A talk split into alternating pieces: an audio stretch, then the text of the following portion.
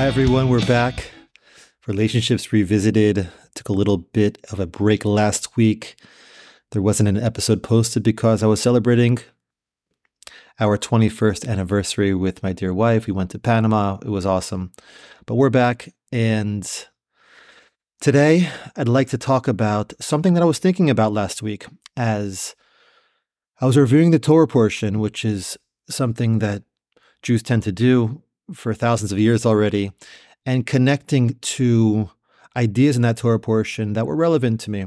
So one thing that we see in last week's Torah portion was this concept of the second Passover sacrifice. Yes, the Pesach Sheni.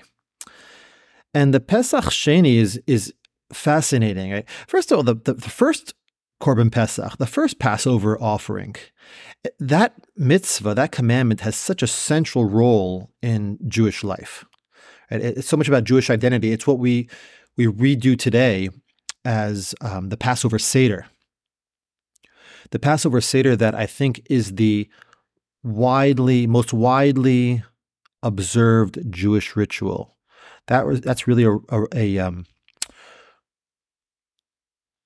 reenactment of the Passover offering. And it's central to Jewish identity. So what would happen if a person did not bring this Passover sacrifice? If they didn't bring the Passover offering, the Passover sacrifice, the Korban Pesach, on the fourteenth of the month of Nisan, so in last week's portion, the Torah says clearly, okay, you didn't do it, you didn't bring it, for whatever reason, you were far away, you were unable to, whatever. Next month, one month later, on the fourteenth of Iyar, one month later, on a do-over, we're going to do it again. And this is fascinating because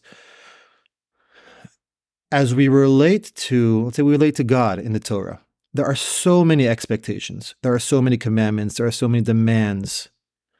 And as a recipient, being on the receiving end of that, there's a pressure. There's a pressure to have to be a certain way, to a certain perfectionistic attitude that we can we can apply to that relationship, that I better get this right, I better do this well, or else. And that perfectionism is really damaging. It's damaging to the person. It's damaging to um, a human's own relationship with his the divine in his soul.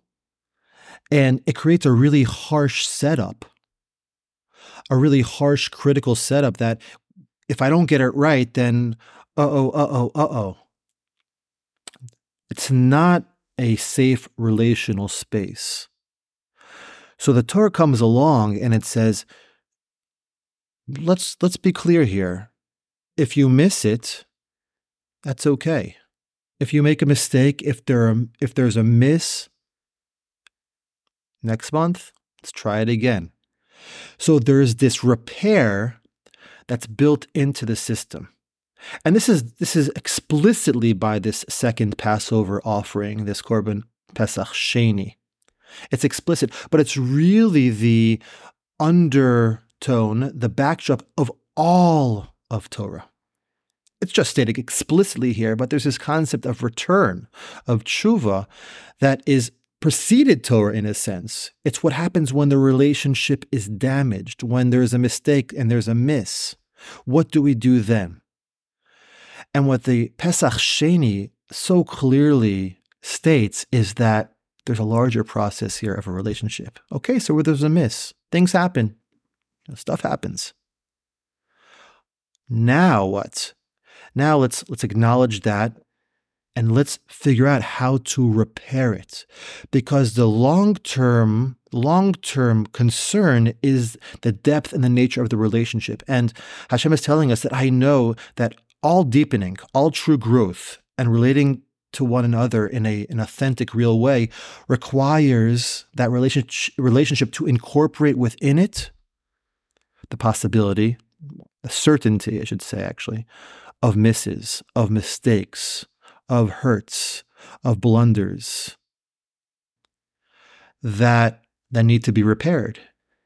And God is clearly telling us, and here's the repair, and there's always a repair. It's never too late to repair.